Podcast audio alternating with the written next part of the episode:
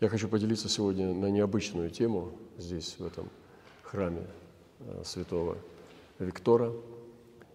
Э, и, казалось бы, эта тема, она не только как бы она сложная, но в то же время я думаю, что это как-то пророчески она здесь высвобождается. Я хочу поговорить о судах Божьих.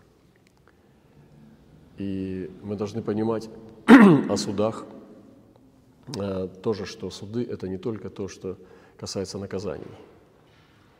Многие люди боятся судов, потому что они считают, что это страшно, потому что Бог судит и наказывает, и стараются даже эту часть Божьего э, ипостаси не трогать, Божьего характера, суды, потому что это неприятно, суды, это, ну, ни один человек не любит суды, не любит наказания, ну, по умолчанию, да. Но суды Божьи – это есть воля Божья. И наш Бог вообще имеет имя судья, судья, праведный судья. И э, я зачитаю несколько мест Писания о судах, и потом мы поговорим с вами, провозгласим в этом месте Божьи суды, не как суды, которые будут приходить, чтобы убить людей, наказать, уничтожить, а как праведное открытие, откровение праведности. Поэтому суды Божии – это не только наказание, это откровение справедливости. Например, некоторые люди просят, Господи, открой справедливость Твою, потому что ну, меня незаконно обвиняют. И когда вдруг приходит воздаяние правды, это можно назвать судами. И Писание говорит такие слова – Отврати поношение мое, которого я страшусь, ибо суды твои благи. То есть здесь псалмопевец понимал, что если Господь не отвратит поношение, которое было несправедливым для этого человека, то тогда будет несправедливость. Но он говорит о благих судах. И понимал, что суды злые – это не только то, что относится к Богу, но суды Божьи, они благие. Вот эти суды мы сегодня призываем на Марсель. Вот эти суды мы призываем сегодня на Европу. Благие суды, то есть откровение правды. Понимаете, если мы возьмем вот это понимание, то мы будем не бояться судов. Мы человек невиновный не боится суда, потому что он оправдан – и когда он уже знает сто процентов, ему говорит адвокат, ему говорит прокурор, что у него он по статье оправдан, это он не виновен. Он идет свободно на суд и знает, что его оправдают. Вот суды Божьи, они благи. И он говорит дальше, э, в 118 псалме, 52 стих, «Вспоминал суды Твои, Господи, от века и утешался».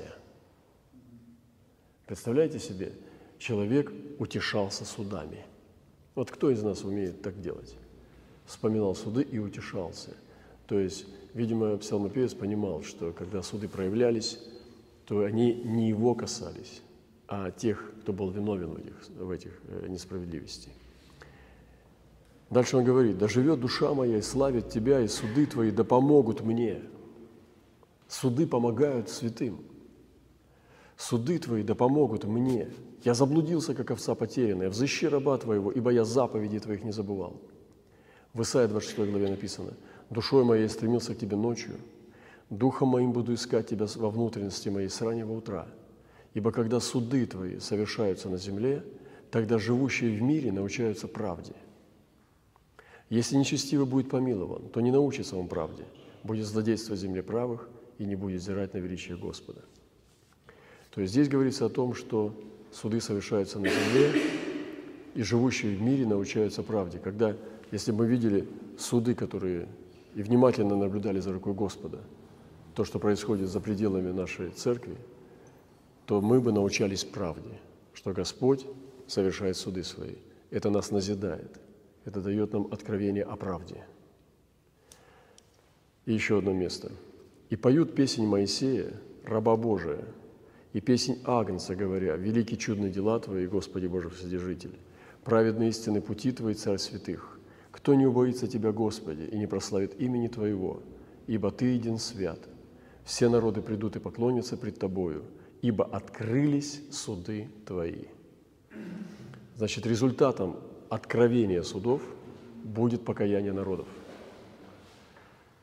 Все народы придут и поклонятся пред Тобою, ибо открылись суды Твои. И сегодня моя молитва тоже здесь, чтобы суды Божьи открылись.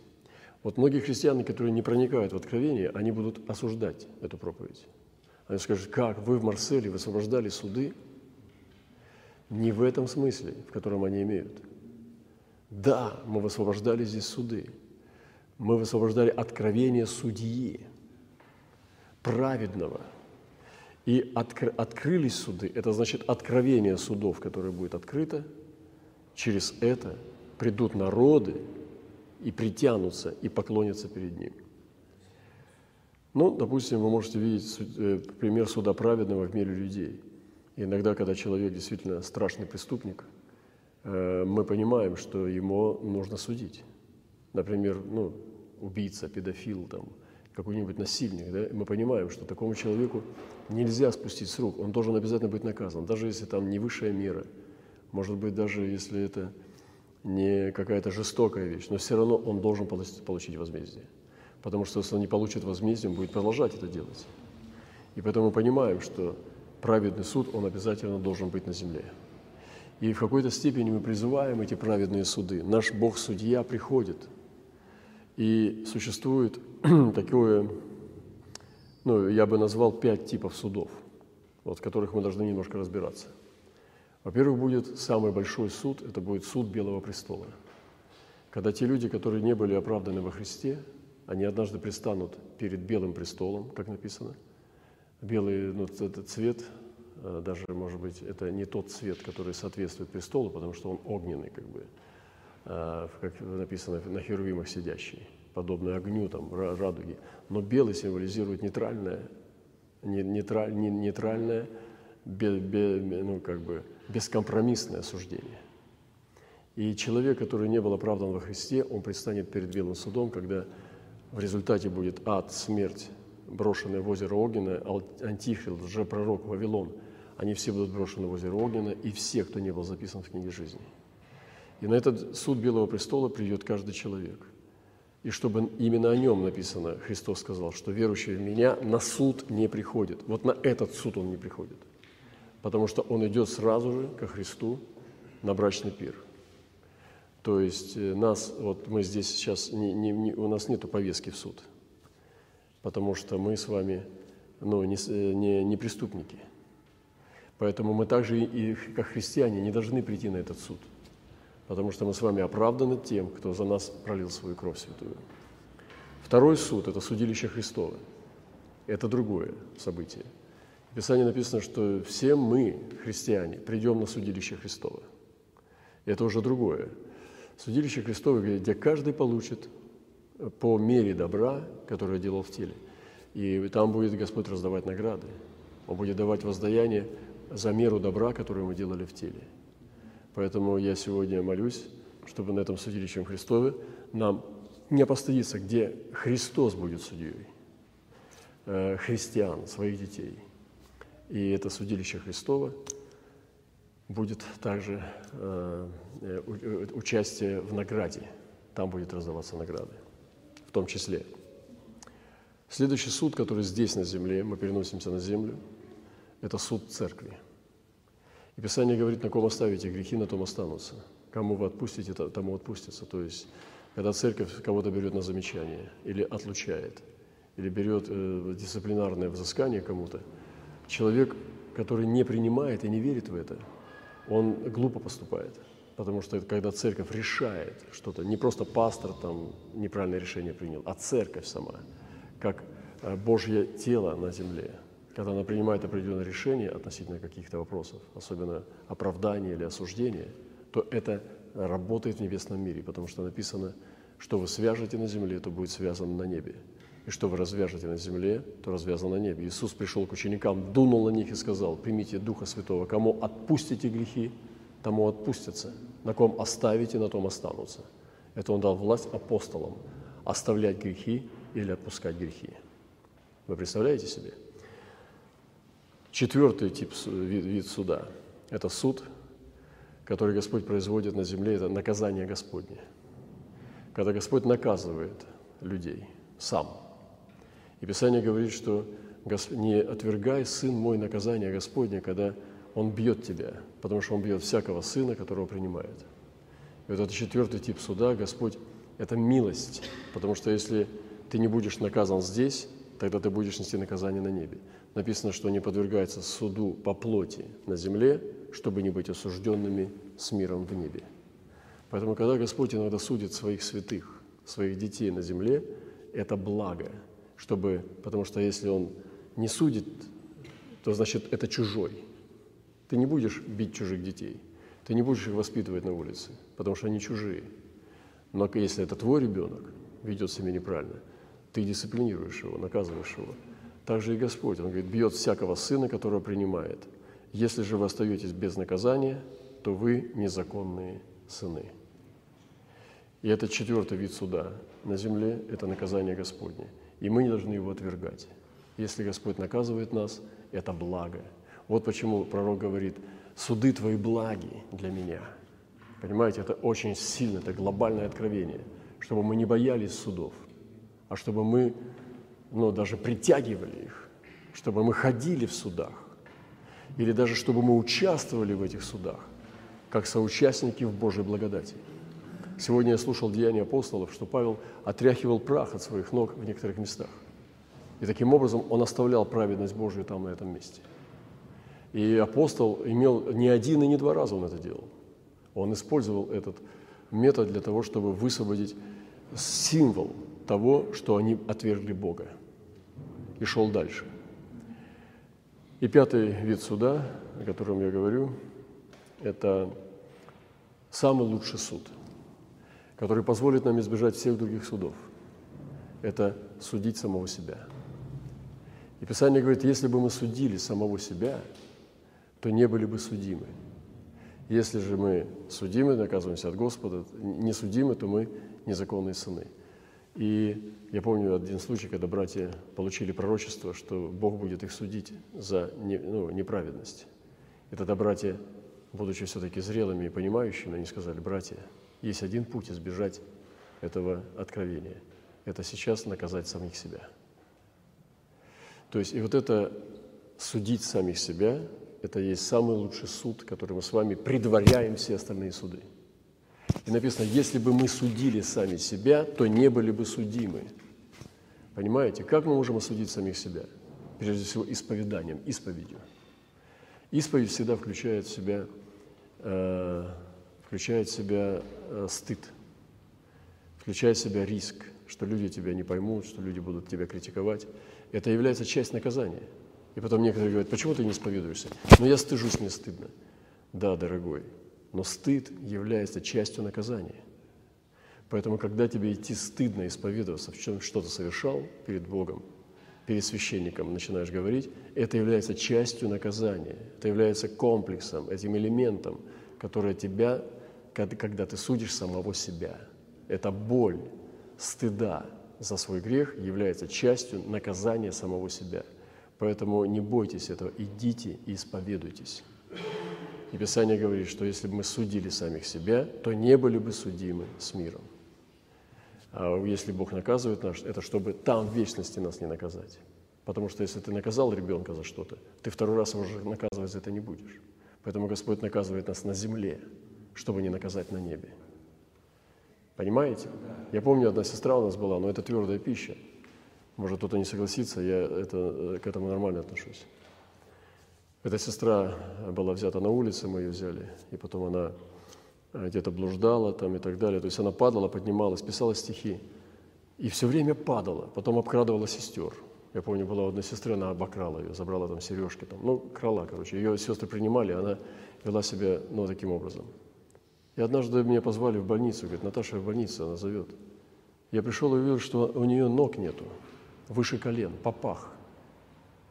Я думал, ну э, все, человек попал в серьезное э, состояние. Представьте, она потеряла ноги, поезд ей, по-моему, отрезал. Куда-то упала под электричку и просто пьяная, и блуждала, блуждала очередной раз там, падала постоянно и вставала, каялась, снова падала. И лежала без ног, но лицо ее сияло. Она светилась и сказала, брат дорогой, как я благодарна, что я потеряла ноги, а не душу. И она лежала вот так вот, постель шла, и вот здесь это обрывалось выше колен. И просто была такая впадина, да? Я смотрел на нее, думал, Господи, но разве надо было это? Разве это была Твоя воля? И поэтому Писание говорит, вырви руку лучше или глаз, чтобы лучше душу сохранить. И вот это, ну, как э, бывают такие вещи, которые неудоборазумительны, но это ради вечности. Поэтому вот этот суд самих себя, когда мы исповеданием своим принимаем этот стыд, когда мы сами воздерживаемся от вечери, чувствуя себя недостойным, когда мы э, ну, стараемся ну, какой-то эпитимию принести, там, добрых дел, отдать долги, попросить прощения. То есть это все неприятно, это все то, что касается нас, это как бы мы отрываем кусочек сердца. Это есть осудить самого себя. И мы должны иметь эту привычку, эту способность судить самих себя. И Писание говорит, себя судите, а не ближнего. Что начинайте с себя, а не с ближнего своего. Поэтому пусть Бог нас благословит, дорогие. И эти суды, о которых я говорю, это благи. Поэтому мы должны понимать откровение судов и не бояться судов. И люди Божии, которые ходят с Господом, они двигаются в сотрудничестве с судами. Они их не боятся. И я хочу, я прошу Господа, Господь, введи меня в Твои суды. От, отврати от меня страх судов. Дай мне сотрудничать в Твоих судах. Если Ты судишь город, и я буду пророчествовать ему, я буду пророчествовать потому что я хочу быть соучастником с судьей, я хочу быть помощником судьи. И Христос тоже. Разве помощник судьи боится судьи? Разве тот, кто служит с судьей вместе, он боится судьи? Нет, он участвует с судьей, потому что он невиновен. И я буду заканчивать. Почему нам нужно сотрудничать с судами Божьими? Вот, Павел отрисал прах, потому что Слово будет судить мир – Потому что мы осуждаем грех. Мы не осуждаем человека, мы осуждаем грех. И поэтому, когда суды твои откроются на земле, тогда живущие в праве в миру. И когда написано, что откроются суды твои, то народы придут и поклонятся пред тобой. Вот, я сегодня призываю, чтобы у нас было откровение о судах. И сегодня мы в Марселе, на этих древних руинах IV века под нами. Вы знаете, каком-то роде сегодня и мы здесь пророки, которые высвобождаем откровение суда. Мы сегодня осуждаем то, что они сделали с христианами, как они проливали кровь. Здесь лежат остатки святого Виктора, замученного жерновами. Кто из нас мог бы это понести? И мы сегодня высвобождаем это милосердие, это тоже часть суда, потому что суд упал на Иисуса. Вот в этом заключается апогей суда, что Иисус стал проклятием – и самое высокое откровение суда – это то, что Иисус взял на себя проклятие. И Иисус, откровение Христа распятого, это есть откровение суда Божьего. То есть Бог осудил Сына Своего, положил на Него проклятие и наказание всего мира за наши грехи, и Сын умер осужденный Богом. Не римляне э, его распяли, и даже не иудеи. Бог положил его в жертву, как Авраам сына своего, чтобы спасти этот мир, чтобы его оправдать. И вот это откровение судов мы должны носить вместе с вами. Это очень сложный вопрос, непростой. Нужно откровение. Я до сих пор продолжаю копать это откровение, потому что откровение судов – это одно из самых глубочайших откровений. И оно невероятно сладкое. Просто христиане не понимают, они боятся – этого откровения, потому что оно звучит угрожающе. Но если человек во Христе сокрыт, суды для него благи. И Божьи суды для нас не страшны, потому что верующий в меня, сказал Христос, на суд не приходит. Давайте встанем, помолимся. Наш дорогой Небесный Отец, мы поклоняемся Твоему святому и вечно живому имени – и воздаем Тебе славу за эти суды. Сегодня мы здесь находимся в Марселе, на древних руинах, и в этой церкви святого Виктора. Мы просим прости эту землю за кровь христиан. Мы просим прости Францию, мы просим прости Марсель. Мы просим, прости и сними эту кровь с этой земли. Восстанови древние развалины. Возобнови пути для населения, восстанови древние города. И мы умоляем Тебя, чтобы суды Твои, которые упали на Иисуса на Голгофе, они принесли праведность и в этом городе, и в этом народе, и в этом поколении. Сделай нас провозвестником этого. И говорил Господь, идите проповедуйте, покайтесь, ибо приблизилось Царство Небесное. Господь будет судить этот мир. И мы сегодня провозвестники, как Иона, который ходил еще 40 дней, и Ниневия погибнет. Но, Господи, народ покаялся и принял Христ Бога. Мы сегодня молимся, чтобы мы были провозвестниками этой благодати и несли весть о том, что Христос был проклятием, чтобы мы были благословенны. Слава Тебе! И за это время, за этот час, во имя Господа нашего Иисуса Христа, и весь Божий народ скажет Аминь. И весь Божий народ да скажет Аминь.